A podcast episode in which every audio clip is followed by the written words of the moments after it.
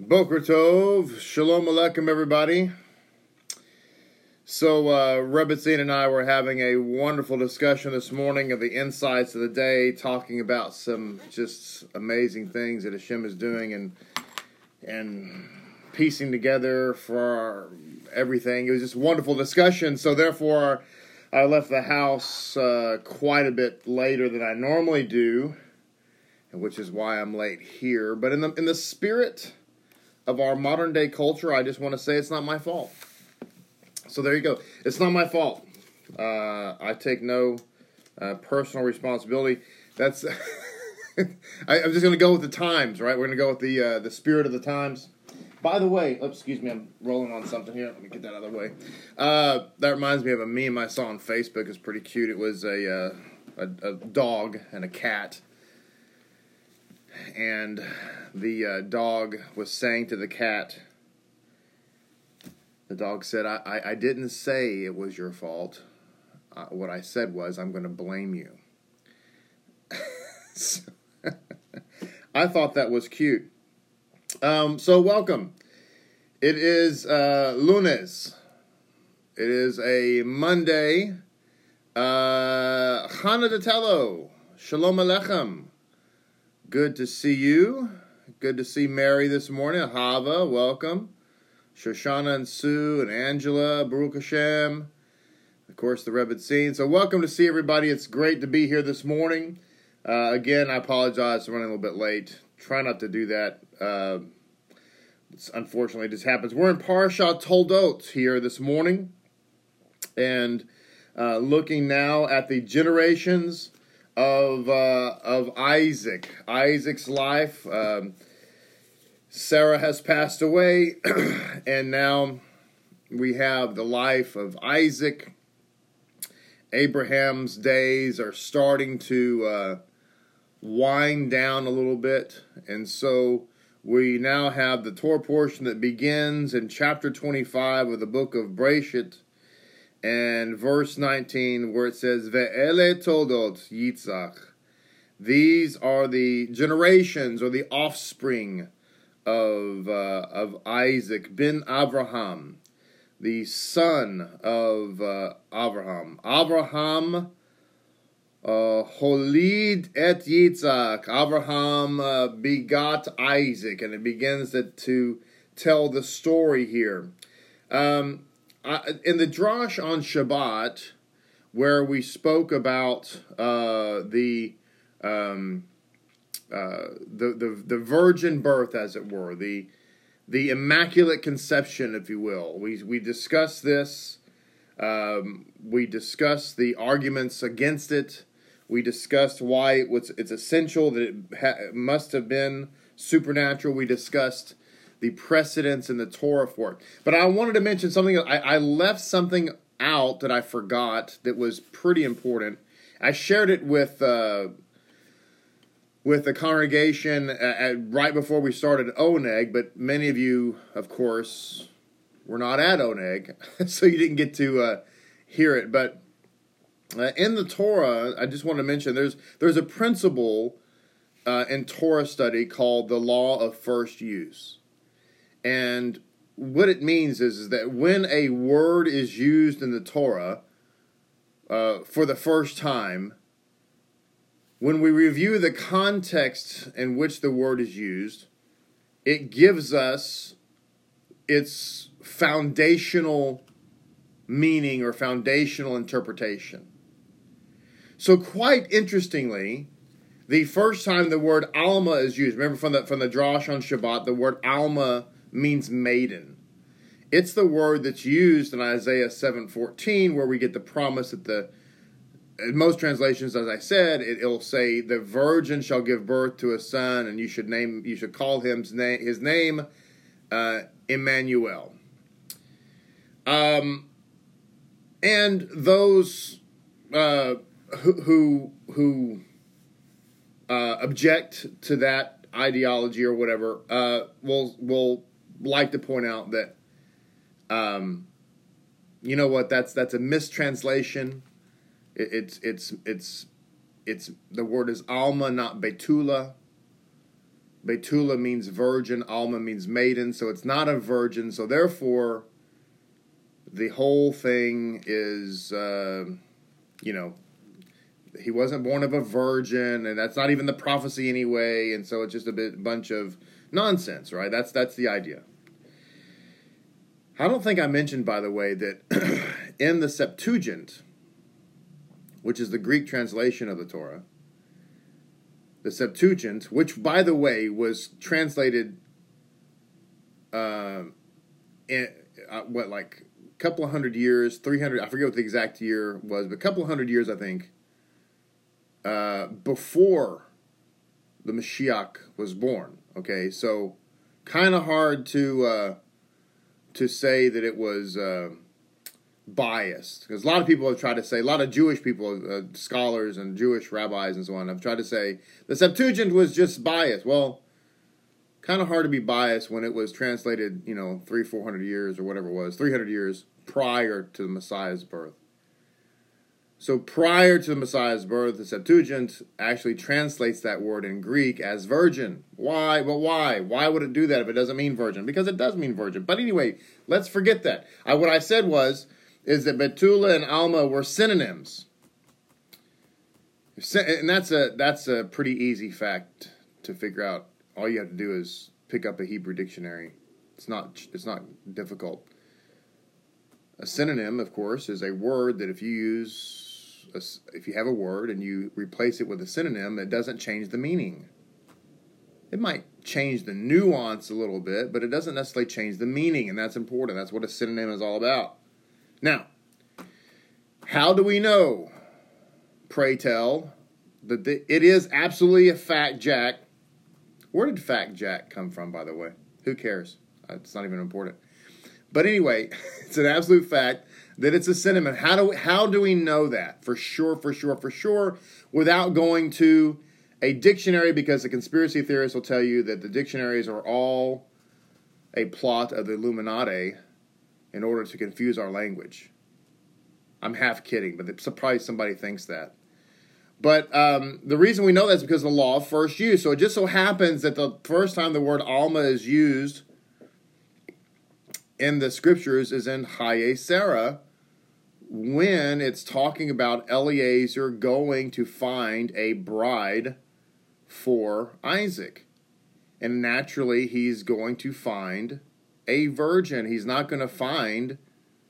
He's not going to find a, uh, you know, something of some woman of lesser, I guess, stature or whatever, because he's trying to find a bride for, come on, the living sacrifice. Um, and so it just so happens that when he, when the first part of the story, when it's talking about this, when it refers to Rebecca, it refers to her as a Betula, as a virgin. But later, when he's re- when Eliezer is telling her family, he's recounting to them the story like this is what happened. I was on a camel. I showed up at a well. I prayed to God. She came out. When it's retelling the story, the Torah substitutes the word Alma for the word Betula. So in the first half, when he's telling the story, it's Betula. And the second half, when he's retelling the story, the word Alma is used in place of Betula. If we take the logical approach that Nat, Alma can't mean virgin, so that's that's out, then we'd have to assume that Rivka wasn't a virgin because the Torah uses Alma when referring to her. But obviously, that'd be silly because the Torah did use the term Betula when it was referring to her. So when it substitutes Betula for Alma, then what the Torah is telling us is that Alma is a synonym for Betula. It means the same thing, which means, so when people say, the word is Alma there, not Betula, it can't be a virgin. What do you mean can't be a virgin? Because Alma was used of Rivka, who we know was a virgin. So you see, th- th- this is why it's so important to to uh, you know deep dive into these topics. And the thing is, is that one might ask, well, how do people get so messed up? Because they don't know Jewish literature, and this is why it's important. By the way, uh, what I was trying to point out with the Midrash Rabbah, and this is relevant, I think, well, it's relevant in, in general, but it's relevant to the life of Isaac. Um, and I wanted to share another insight here about Isaac's birth or what have you. But um, what I was trying to share from the Midrash Rabbah and Midrash Rabbah Shir, Shir HaShirim um, is that when it's talking about converts who who well, proselytes, um, it uses the word alma. And, and, and I, I need you to understand how how important that is when we're talking about this topic, this topic in specific, but just conversion in general. Because people fundamentally misunderstand what conversion is all about. And our ministry here is very much, you know, about conversion. So f- let me give you an example. So people say to me, Rebbetzin, that's a fact Jack was in stripes. So is that where I got, is that where it comes from, really? How funny. Anyway, I digress. Um, people have said to me, and probably said to you, they've said, Why do I need to go through conversion? I'm already born again. Anybody, raise your hand out there if anybody has heard that said, or maybe you've said it. I don't need it. Why do I need to go through conversion? I'm already born again. How many of you have heard that? Raise your hand out there. Anybody? See some hands being raised. Don't be shy. Now, that statement is, well, yeah, a result of 2,000 years of just misunderstanding. But it's also a result of, um, I guess, taking a word or a phrase from Jewish, from Judaism, reshaping it and redefining it, and putting it back into some other religion where it means something completely different. Anybody see the movie Princess Bride? It's kind of a cult classic. The Princess Bride. It's, a it's a comedy. It's a, it's a it's really a really a funny movie. But there's some so many great lines from the Princess Bride. But one of the print one of the lines from the Spaniard, the the, the character who's the Spaniard in, in the movie, the, the swordsman, says to the bad guy because the bad guy keeps saying inconceivable. and the Spaniard says at one point, I don't think that word means what you think it means. And uh, that's the that's the truth here. So, um, if we go back to the first century, which is what Lapid Judaism is really all about, we want to go back to the first century. We want to go back to day one after the resurrection, and we want to learn how to live this faith of, of belief in Messiah just like Kepha did, just like Yochanan did, just like Matisyahu did. We, we want to know how to live this life like they did. We don't want to begin three or four hundred years after the resurrection, which is what 99.9% of all believers do. They, they, they start with Rome and move forward. We want to start with Jerusalem. And it's not because we're haughty and arrogant and that. We just we just want what's real, okay? We don't want margarine, we want butter. Okay? And so we want to go back and we want to we want to learn. And so if you're if you were in the first century and if you were at that day 1 after resurrection, the term or phrase born again means converted. New creation converted. Newborn babe, converted. That's what it means. Later, those were separated out. You could be born again without being converted, and that's an oxymoron in Jewish thought. You cannot, in Jewish thought, can I just tell you this? No one's going to be able to prove me wrong. Not because I'm a genius or because I'm all that in a bag of, uh, you know, chips, but because it's true. No one's going to be able to prove me wrong from sources when I say that it is impossible for you to be a follower of the Messiah and not be a Jew. Noahides don't aren't in the Mashiach thing. It's not true. You won't be able to find a source. So if you're born again through Mashiach, which is absolutely a, a fact, Jack, then that necessarily means conversion. Now, it doesn't mean that it's automatic, and, and that's a whole nother topic because people are like, hey, I'm I believe in the Messiah, therefore I'm a Jew. That doesn't work that way. Just like, for instance, and I used this example before, just like you say, I love that woman, I want to marry her, therefore we're married. That's not how it works. There is a process, there's a ceremony and it's it's necessary for it to be public.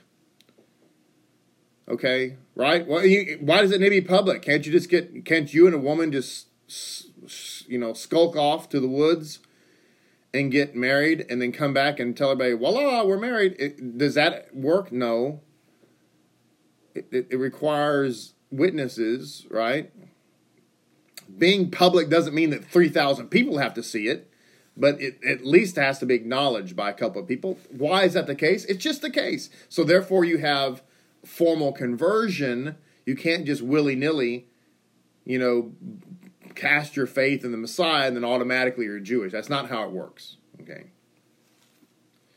But that aside, let's let's set that aside from us. Let's not get sidetracked on on those, those issues. Let's just deal with the facts here. So going back to the the Alma idea in the Midrash Rabbah, this is why it's so important because in the Midrash Rabbah, in Midrash and in, in Shir Hashirim Rabbah, it points out that proselytes are called almut. That's the plural of alma. Why is that important? Why and how does that help us understand the concept of almut? Because if you're a convert, the sages say, once you've gone through conversion, you're like you're like you're like a virgin. You're, you're, you're, you're, all of your sins are wiped away. You're a newborn babe. You're a new creation. You're born again. So that's why. That's how we understand that that a an alma is is somebody who is uh, is pure, is like the wind driven snow. There's there's no one has known her. So that's that's why it's important, and and, and that's why, um, you know, it, it, this is why all of this is critical. So uh, I thought this insight was interesting about the birth of, of Isaac, and again, you know, this this whole Torah portion is really about Isaac and his generations. And of course, we're going to get into naturally we're going to, we're to be introduced to uh, Jacob and Esau and and all of that. But it says here, um, Midrash Tanhuma notes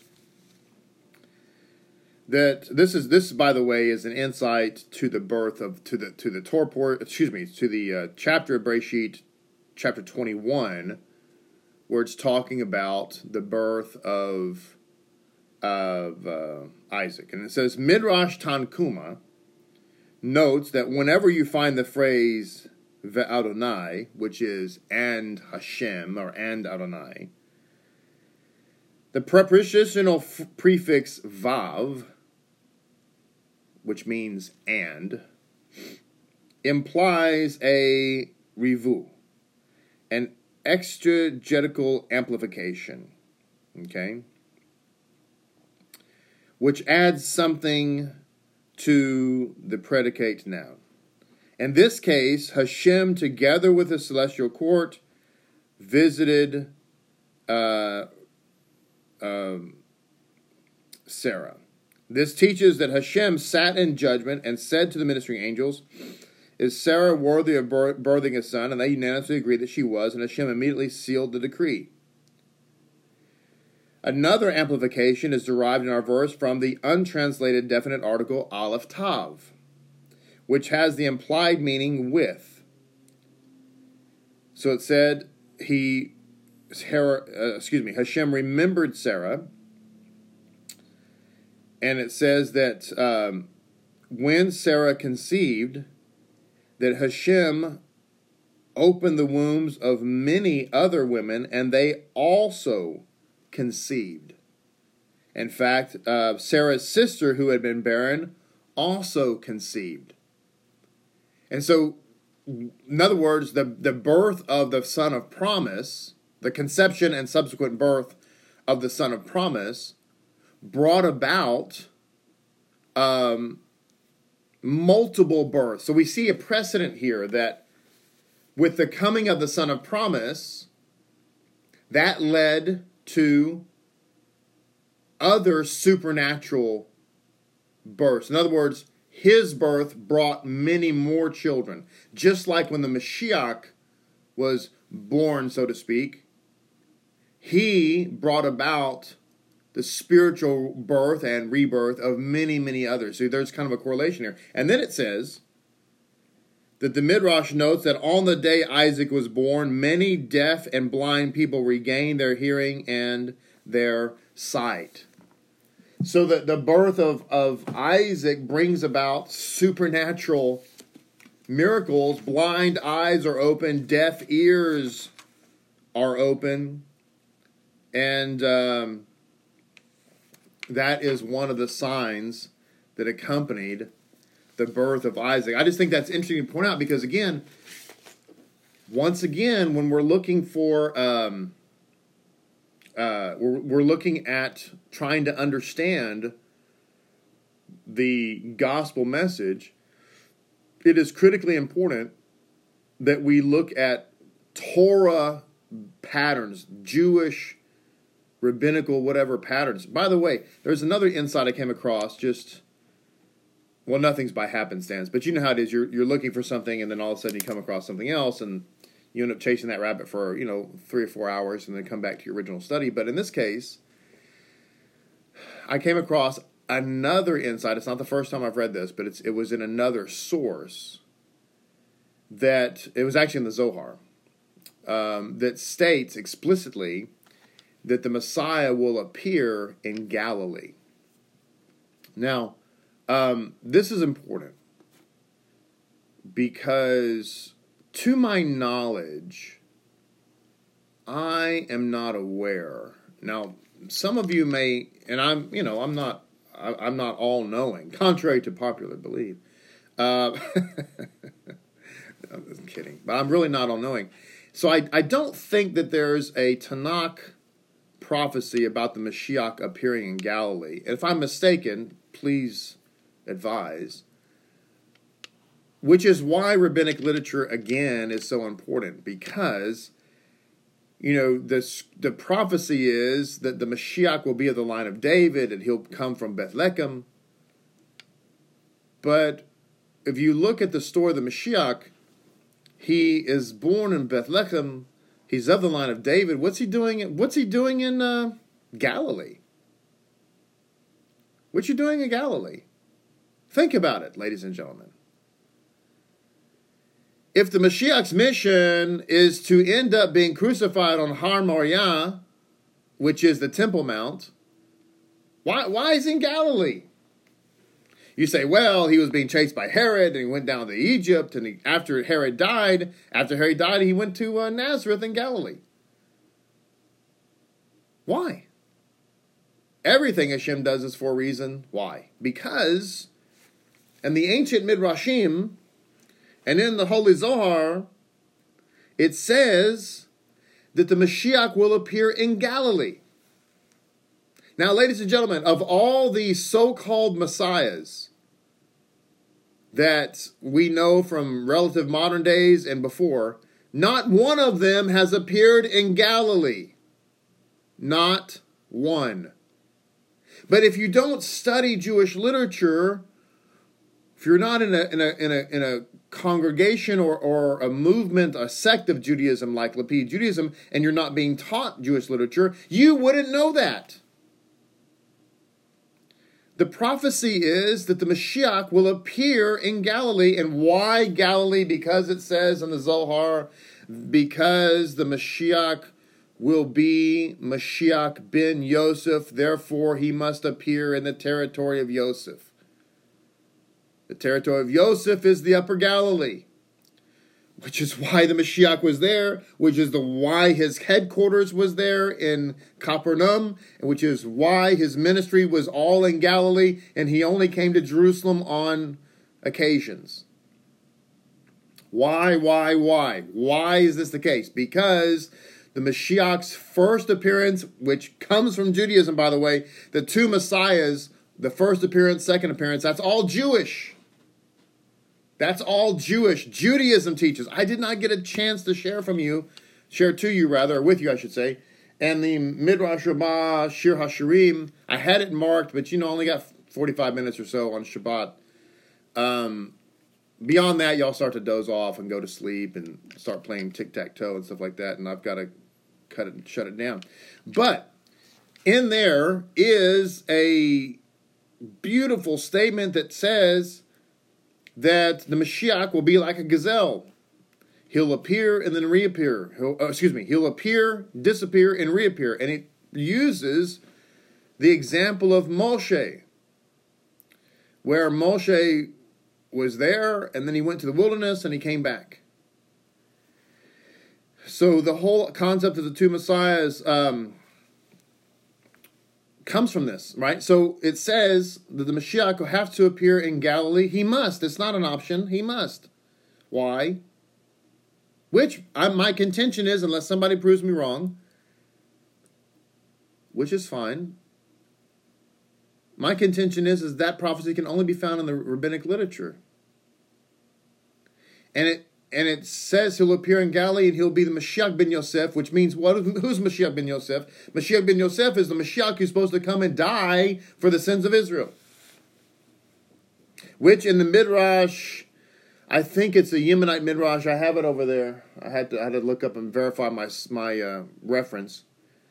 But it says in there that the sages will go out to him in Galilee and they will ask him, again, this is the Jewish Midrash, it's not Christian, Hasva Shalom. We don't use Christian sources here, no offense, we just don't use them. Nothing I say comes from Christian sources. You know that? I need you to understand that. Just, just, as, just as an aside, nothing I tell you comes from Christian sources or Messianic sources. I think that's important for you to know. But I digress. So anyway, in the Yemenite uh, Midrash, it says that the sages should go out to him, and they'll ask him, "Are you the Mashiach?" In Galilee, by the way, and they'll say, he'll say, "Yes, I am," and they will hate him. So now there's a prophecy in our own literature that says that when the Mashiach arrives, the real Mashiach, we will hate him. You say, well, how is that possible? It was that's the way it was with the first appearance of Moses. When Moses appeared, we hated him. Who are you to tell us to stop fighting? You're the one who, who killed the Egyptian and buried him in the sand. We're not going to like the Mashiach. Everybody thinks we're going to like him. No, we hated him when he first showed up. So, you know, this is all part of the um, part of the prophecy. By the way, real quick, just real quick. Um, some of you have heard of Rabbi Akiva. Rabbi Akiva is today, and has been forever, uh, been considered like one of the most relevant, most powerful, whatever rabbis in history. He was a you know first century rabbi. By the way, he's a convert, which I think is important. Rabbi Akiva didn't become a Torah, uh, uh, began to study Torah until he was like forty years old. So all of you who think you had to grow up Jewish, forget it. But anyway, he's a great, and he, he had a lot of great sayings, and he's a great rabbi, and all, you know all that. I read the teachings of Akiva and listen to him and all this kind of stuff. But here's the caveat: Rabbi Akiva was the one who declared that Bar Kokhba was Mashiach. It was the Bar Kokhba rebellion that led to the um, the, the exile in which we're currently in. Okay? So Bar Kokhba uh, rose up and, and led a war against Rome. And uh, Akiva, Rabbi Akiva, again, Rabbi Akiva, big, big head honcho rabbi in that day, still is today made a public declaration that Bar Kokhba was Mashiach. Well, Bar Kokhba, his rebellion failed, his army was crushed, and he was killed on the battlefield. The Romans subsequently tortured and martyred Rabbi Kiva to death, and there's tradition, you know, say or, writings rather that he was saying the Shema and so on as he was being tortured to death. It was it was terrible. But here's my point, and this is what I need you to understand. It's no slide against Rabbi Akiva. This is for us to understand and learn and be edified. Rabbi Akiva never recanted. I once I, I had lunch in Dallas about probably five years ago now with a Orthodox rabbi. I consider him a friend, colleague, and uh, very learned man. And over the course of lunch, we had a we talked about a great many things. But I asked him. I said, "Are you aware?" I'm not, but I'm asking you. Are you aware of any source anywhere that in which Rabbi Akiva renounced uh, re- renounced Bar Kokhba. Did Rabbi Akiva ever say, I made a mistake? He obviously wasn't the Mashiach, and so on. Even while he was being tortured to death. And uh, the rabbi said, Can't think of any. I can't either. Okay, why is that important? After Bar Kokhba was killed on the battlefield, how come Rabbi Akiva didn't go, you know, I was wrong? He's still going to die because the Romans are going to kill him because he incited a rebellion. But he could have at least told his Talmidim, I was wrong. But he didn't. He never said it. Not even while he's dying. Why? Anybody want to guess why? I'll give you. I'll give you. I'll give you a, one. One. A few seconds here. Who, who can tell me why? Who can, who, can, who can tell me why this is this is important? Come on, class. Come on. Somebody's got to say it. I'm waiting. I'm going to wait a few more seconds here before I tell you. Come on, come on. Somebody type it out. Why is it important that Rabbi Akiva never recanted? Hello? Anybody? No? Okay. I'm going to tell you. The reason he didn't re- recant is because he knew the Mashiach was supposed to come and die. So it was no big deal that he died on the battlefield because he assumed that he would be resurrected very soon and would conquer Rome and bring about the Messianic age. Even though he saw with his own eyes that Bar Kokhba was dead on the battlefield, he still went to his death believing in him. Obviously, every Jew in the world agrees that Bar Kokhba was not the Mashiach. Therefore, therefore, Rabbi Akiva was wrong about him. Okay? But even still, everybody today in Judaism still trusts the words of Akiva, uh, honors Rabbi Akiva, and supports his sayings and so on as valid and true. I have no problem with that. I have no problem with that whatsoever. However, they would say the same thing about us. They would say that because our Messiah did not fulfill all of the requisite things the Mashiach's supposed to do, they would say, we're wrong. And they discount everything that we say, everything that Kepha said, everything that Yeshua said. But do you see? I don't want to use the word hypocrisy because I, I think that's too strong, but do you see the dichotomy? Akiva believed in his whole heart, even unto his death, that the man who was laying on the field with a spear at his chest was the Messiah. And it didn't bother him because Bar didn't fulfill anything that the Mashiach is supposed to do. Didn't bother Rabbi Akiva. Why? Because the Messiah is supposed to die. He's dying ultimately for our sins, really. Okay? So I wanted you to see that because I've never heard anybody ever mention that before, ever. That this is a conclusion I came to because I want you to think about these things more critically. Therefore, when somebody says to you, and it's inevitably going to happen, they're going to say to you, "But you're you're you're you're Yeshua." Normally they'll say Jesus because there's there. And I'll, I'll get into the psychologically psychology of that at another time. Why do Jews refuse to say the name Yeshua?